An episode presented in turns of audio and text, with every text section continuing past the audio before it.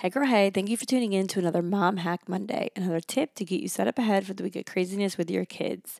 Now, today I'm going to be speaking to iPhone users only. I apologize for all the Android users out there, but I do have an iPhone, so that's pretty much the only phone I've ever had and know how to use.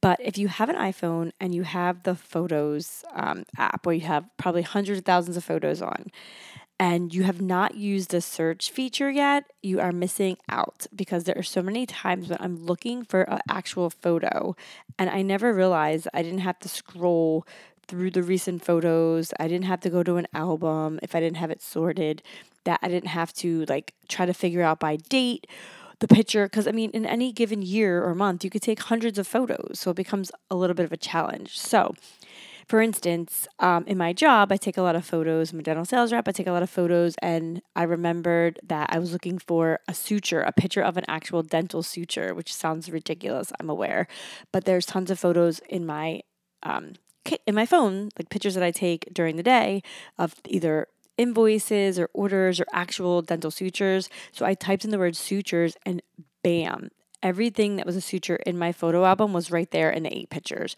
Really made it easy for me to figure out what I was doing and what I needed. Same thing, like me and Keisha met, our boys went to a swim place called Goldfish. I could just type in goldfish in the search, and it brought me to actual pictures of goldfish if that I took at the aquarium or in a pond, but it also took brought me to the photos that had we had taken of our boys during swim class at Goldfish.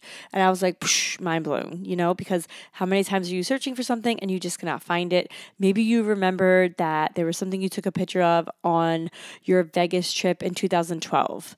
You can type in Vegas 2012 and it will narrow down those pictures in that year. If you are looking for a certain specific person, you can type in their name and it'll bring up those names. If I live in outside the Philadelphia area, we go to Phillies games. If I'm looking for things that have the Phillies in it, Phillies games, I type in Phillies and it brings me all those photos of us at Phillies games. It is super cool and really helps find stuff that you are looking for. Maybe you're just really going crazy looking through the hundreds of thousands of photos in your phone and you really just want a quick way to find what you're looking for. It is a game changer for streamlining photo search.